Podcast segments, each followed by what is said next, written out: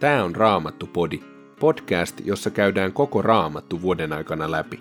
Mahtavaa, että kuuntelet!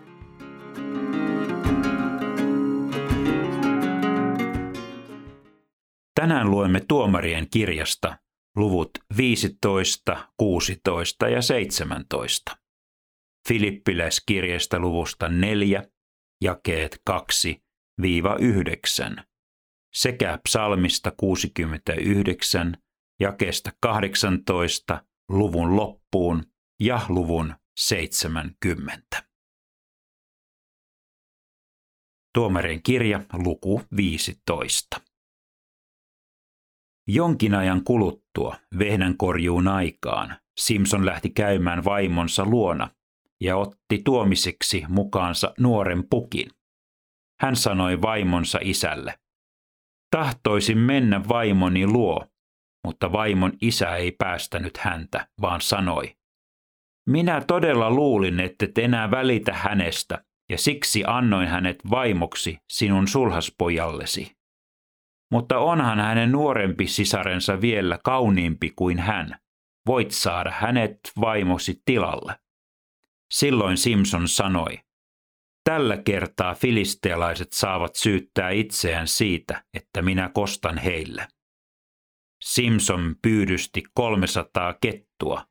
Sitten hän otti soihtuja ja sitoi ketut kaksittain hännistään yhteen ja kiinnitti häntien väliin soihdun.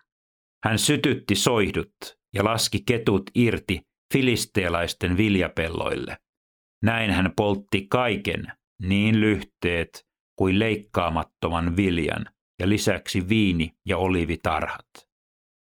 Filistealaiset kysyivät toisiltaan, kuka tämän teki. He saivat tietää, että tuhotyön oli tehnyt Simson, timnalaisen miehen vävy, kostoksi siitä, että mies oli häiden jälkeen antanut tyttärensä Simsonin sulhaspojalle. Silloin filistealaiset lähtivät Timnaan ja polttivat sekä tytön että hänen isänsä. Mutta Simson sanoi heille: "Koska te näin teitte, minä en hellitä ennen kuin olen kostanut teille." Ja hän kävi heidän kimppuunsa, löi heidän luunsa murskaksi ja surmasi heitä suuren joukon. Sitten hän meni Etamin kallioille ja jäi sinne luolaan asumaan. Filistealaiset lähtivät liikkeelle, pystyttivät sotaleirinsä Juudaan ja levittäytyivät Lehin seuduille. Juudan miehet kysyivät: "Miksi hyökkäätte meitä vastaan?" Filistealaiset vastasivat: "Olemme tulleet ottamaan Simsonin vangiksi tehdäksemme hänelle niin kuin hän teki meille." Silloin 3000 Juudan heimon miestä lähti Etaimin kallioille. He tulivat Simsonin luolalle ja sanoivat: "Sinähän tiedät, että filistealaiset pitävät meitä vallassaan. Miksi teit meille tämän?" Simson vastasi: "Minä tein heille niin kuin he tekivät minulle." Miehet sanoivat: "Olemme tulleet vangitsemaan sinut ja luovuttamaan sinut filistealaisille." Simson sanoi heille: "Vannokaa, ettette itse lyö minua hengiltä." He vastasivat: "Emme me sinua tapaa, me vain sidomme sinut ja luovutamme sinut heille." He sitoivat hänet kahdella vastapunotulla köydellä ja veivät hänet mukanaan. Kun Simson tuotiin Lehiin, filistealaiset juoksivat riemusta huutaen katsomaan häntä. Silloin Herran henki valtasi hänet. Köydet, jotka olivat hänen käsivarsiensa ympärillä, katkesivat kuin pellava langat tulessa, ja siteet kirposivat hänen käsistään. Hän huomasi aasin ehjän leukaluun, otti sen maasta ja löi sillä 1000 miestä. Sitten hän sanoi: "Aasin leukaluulla minä heitä ankarasti kuritin. Aasin leukaluulla minä surmasin 1000 miestä. Tämän sanottuaan hän heitti leukaluun pois. Siitä lähtien paikan nimenä on ollut Ramah-Lehi. Simsoni alkoi kovasti janottaa. Hän huusi avukseen Herraa ja sanoi: "Sinä olet antanut tämän suuren voiton minulle, palvelijallesi. mutta nyt minä kuolen janoon ja joudun ympärileikkaamattomien käsiin. Silloin Jumala avasi lehin notkoon lähteen, josta tuli vettä. Simson joi ja hänen voimansa palasivat. Siitä paikka sai nimen En-Kore, ja se on lehissä vielä tänäkin päivänä. Simson oli Israelissa tuomarina 20 vuotta filistealaisvallan aikaan. Luku 16. Kerran käydessään Gazassa Simson näki siellä porton ja meni hänen luokseen. Kun kaupunkilaiset saivat tietää, että Simson oli naisen luona, he piirittivät talon ja asettivat illalla väijytyksen kaupungin portille. Yön tultua he pysyttelivät aloillaan ja sanoivat toisilleen: "Viimeistään aamulla me saamme hänet tapetuksi." Simson nukkui puoleen yöhön asti. Sitten hän lähti, tarttui kaupungin portin oviin ja pylväisiin, tempaisi ovet salpoineen päivineen, nosti ne harteilleen ja kantoi ne Hebronin lähistöllä sijaitsevan vuoren huipulle. Simson rakastui Sorekin laaksossa asuvaan Delila-nimiseen naiseen. Filistealaisten päämiehet menivät naisen luo ja sanoivat hänelle: "Viekoittele hänet kertomaan, mikä on hänen suurten voimiensa salaisuus ja miten me voimme voittaa hänet, niin että saamme hänet sidotuksi ja lannistetuksi. Silloin saat meiltä jokaiselta 1,000 sekeliä hopeaa." Delila sanoi Simsonille: "Etkö kertoisi minulle, missä sinun suurten voimiesi salaisuus piilee ja miten sinut voi sitoa ja lannistaa?" Simson vastasi hänelle: "Jos minut sidotaan 7 tuoreella jänteellä, minä menetän voimani ja olen kuin kuka tahansa ihminen." Filistealaisten päämiehet toivat Delilalle 7 jännettä, jotka eivät vielä olleet kuivuneet, ja niillä hän sitoi Simsonin. Toisessa huoneessa oli miehiä valmiina käymään Simsonin kimppuun, mutta kun Delila huusi: "Simson, filistealaiset tulevat!", Simson katkaisi jänteet niin kuin liekki polttaa poikki rohdin langan. Hänen voimiensa salaisuutta ei saatu selville. Delila sanoi Simsonille: "Sinä petkutit minua ja valehtelit minulle. Kerro nyt minulle, miten sinut voi vangita." Simson vastasi: "Jos minut sidotaan uusilla köysillä, joita ei ole vielä käytetty mihinkään, minä menetän voimani ja olen kuin kuka tahansa ihminen." Delila otti uutta köyttä, sitoi sillä Simsonin ja huusi: "Simson, filistealaiset tulevat!" Sisemmässä huoneessa istui jälleen miehiä väijyksissä, mutta Simson katkaisi köydet käsivarsiensa ympäriltä kuin ompelulangan. Delila sanoi Simsonille: "Sinä olet tähän asti vain petkuttanut minua ja valehdellut minulle. Kerro minulle jo, miten sinut voi vangita." Simson vastasi: "Jos kudot pääni 7 palmikkoa kankaan loimiin ja lyöt ne varnalla seinään kiinni, minä menetän voimani ja olen kuin kuka tahansa ihminen." Simsonin nukkuessa Delila kutoi hänen palmikkonsa loimiin, löi ne vaarnalla seinään kiinni ja huusi: "Simson, filistealaiset tulevat!" Simson heräsi unestaan ja repäisi irti vaarnan ja loimet. Silloin Delila sanoi hänelle: "Kuinka voit väittää rakastavasi minua, kun et sydämessäsi luota minuun? Jo 3 kertaa sinä olet petkuttanut minua, etkä ole kertonut minulle suurten voimiesi salaisuutta." Ja kun Delila päivästä päivään ahdisti ja kiusasi Simsonia puheillaan, niin että mies oli kuollakseen tuskastunut, Simson lopulta paljasti hänelle salaisuutensa: "Veitsi ei ole milloinkaan koskettanut minun päätäni, sillä minä olen ollut Jumalan nasiri äidin kohdusta saakka. Jos minun hiukseni leikataan, niin voimani katoaa ja minusta tulee yhtä heikko kuin kuka tahansa ihminen." Delila huomasi, että Simson nyt oli kertonut hänelle totuuden. Hän lähetti filistealaisten päämiehille viestin: Tulkaa vielä tämän kerran. Simson on vihdoin paljastanut minulle salaisuutensa. Filistealaisten päämiehet tulivat Delilan luo, toivat lupaamansa hopean mukanaan. Delila vaivutti Simsonin uneen sylissään ja kutsui sitten miehen, joka leikkasi pois Simsonin 7 palmikkoa.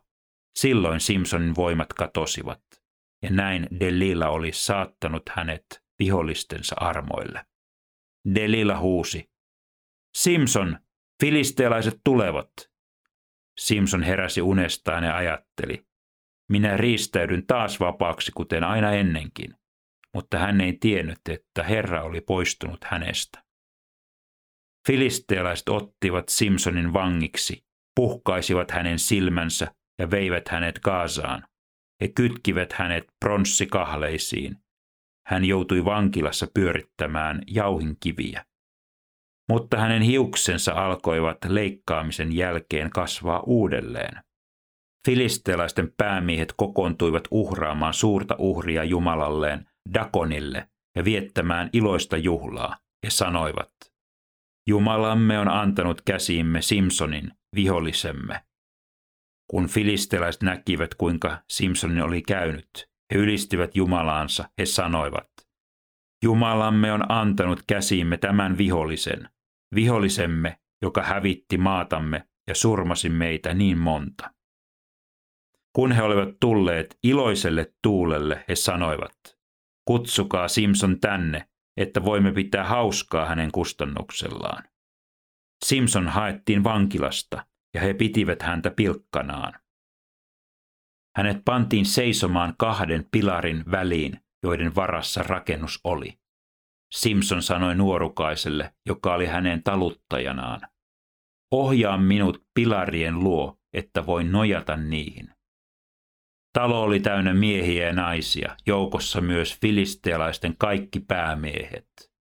Katolla oli noin 3000 miestä ja naista katselemassa, kuinka Simsonia pilkattiin. Silloin Simson huusi Herraa avukseen ja sanoi, Herra, minun Jumalani, muista minua. Anna minulle vielä tämän kerran voimia, että saisin yhdellä kertaa kostetuksi filistealaisille molempien silmieni menetyksen. Simson tunnusteli 2 keskipilaria, joiden varassa rakennus oli, ja painoi oikean kätensä toista ja vasemman kätensä toista pilaria vasten. Sitten hän sanoi, menköön minulta henki samalla kuin filistealaisilta. Simson ponnisti voimansa äärimmilleen, ja rakennus luhistui päämiesten ja kaikkien sisällä olevien päälle. Näin hän surmasi kuollessaan enemmän vihollisia kuin oli surmannut eläessään. Simsonin veljet kävivät yhdessä suvun muiden miesten kanssa hakemassa hänen ruumiinsa pois ja hautasivat hänet hänen isänsä Manoahin hautaan Sorean ja Estaolin lähistölle. Simson oli ollut Israelissa tuomarina 20 vuotta.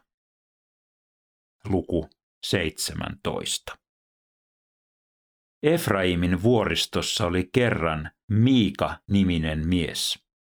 Hän sanoi äidilleen, ne 1 100 sekeliä hopeaa, jotka sinulta varastettiin, joiden takia minä kuulin sinun langettavan kirouksen, ovat minun hallussani. Minä otin ne, mutta nyt minä palautan ne sinulle. Äiti sanoi, Herra kääntäköön kirouksen siunaukseksi, poikani. Miika toi ottamansa 1 100 sekeliä hopeaa takaisin äidilleen ja äiti sanoi, tämän hopean, jonka sain pojaltani takaisin, minä pyhitän Herralle, että hän siunaisi poikaani. Minä annan veistää puusta Jumalan kuvan ja päällystää sen hopealla. Kun Miika oli tuonut hopean äidilleen, tämä otti siitä 200 sekeliä, vei kultasepälle ja teetti puusta veistetyn ja hopealla päällystetyn Jumalan kuvan, jota sitä lähtien pidettiin Miikan talossa. Miikalla oli oma pyhäkkö, ja hän teki vielä muita Jumalan kuvia ja efodikasukan sekä asetti yhden pojistaan toimimaan pappina. Israelissa ei vielä siihen aikaan ollut kuningasta, ja jokainen toimi niin kuin itse hyväksi näki. Samoihin aikoihin asui Betlehemissä, Juudan sukukunnan keskuudessa, muuan nuori mies, joka oli Leevin heimoa.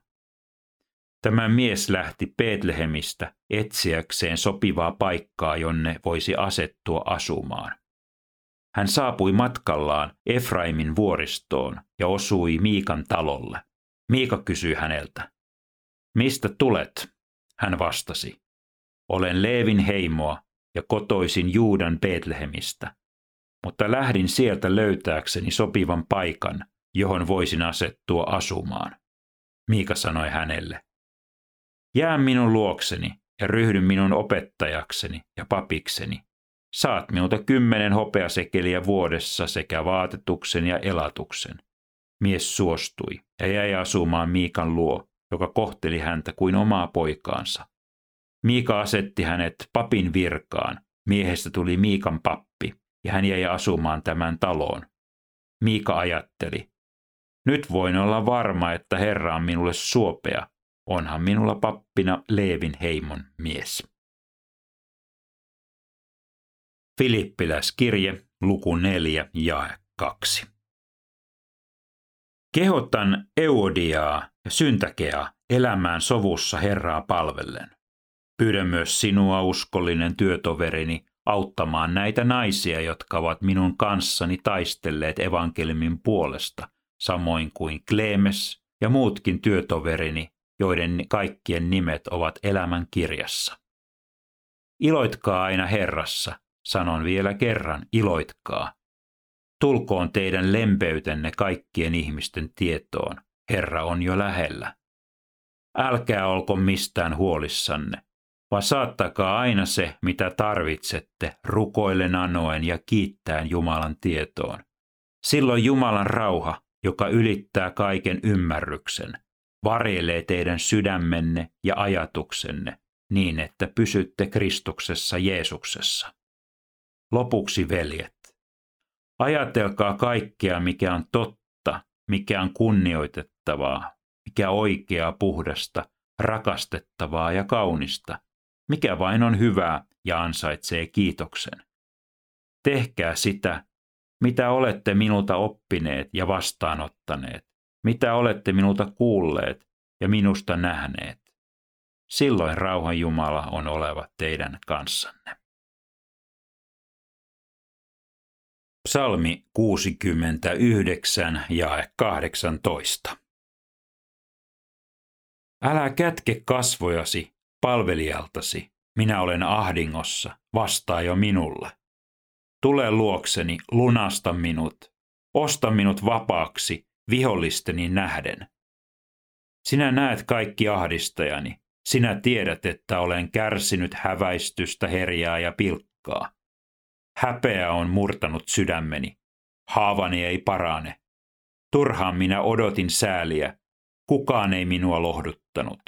Viholliseni ovat panneet ruokaani karvasta koiruohoa, janooni he juottivat etikkaa.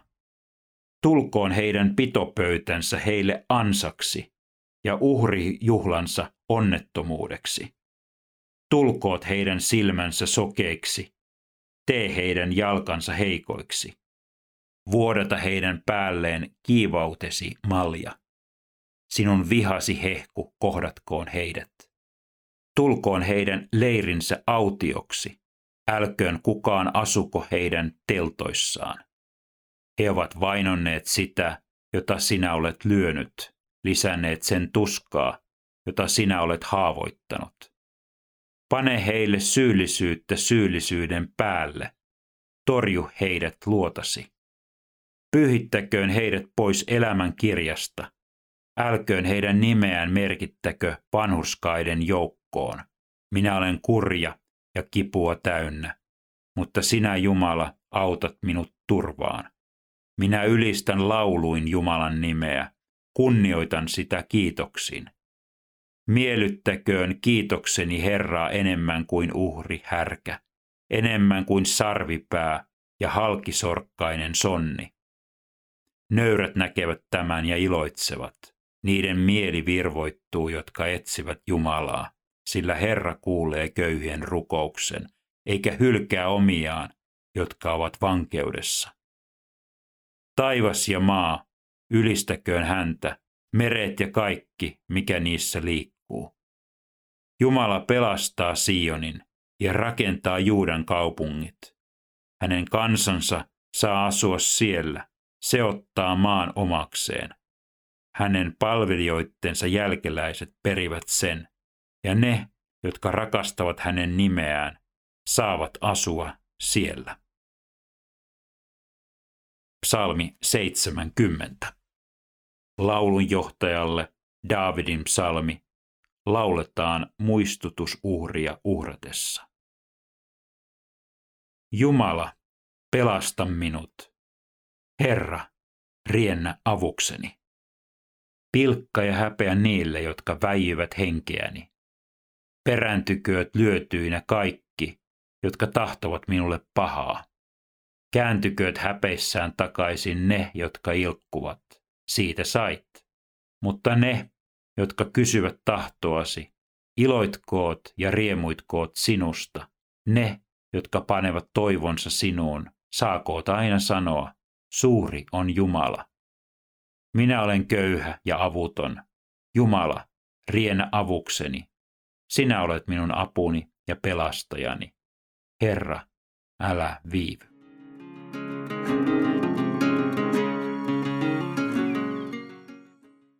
Elämässä riittää huolenaiheita. Kuitenkin Paavali sanoo, älkää olko mistään huolissanne, vaan saattakaa aina se, mitä tarvitsette, rukoillen, anoen ja kiittäen Jumalan tietoon.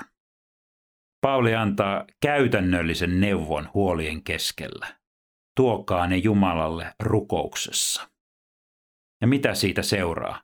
Silloin Jumalan rauha, joka ylittää kaiken ymmärryksen, varjelee teidän sydämenne ja ajatuksenne niin, että pysytte Kristuksessa Jeesuksessa. Kun me tuomme rukouksessa ne asiat, joista kannamme huolta Jumalan tietoon, silloin Jumalan rauha ympäröi sydämemme kuin sotilas kaupunkia. Saamme ilon, joka on kaikkia ymmärrystä ylempi. Mitä huolta sinä kenties tänään kannat sisimmässäsi? Millä tavalla sinä voisit kantaa nämä huolet rukouksessa Jumalan eteen, jotta Jumalan rauha ja ilo voisi vallata sinunkin sydämesi? Raamattu-podin sulle tarjoaa Opko, ja kuunnella voit muun muassa Spotifysta, Apple Podcastsista ja yleisistä podcast-sovelluksista, niin kuin Castboxista, Pocket Castsista ja Podcast Addictista.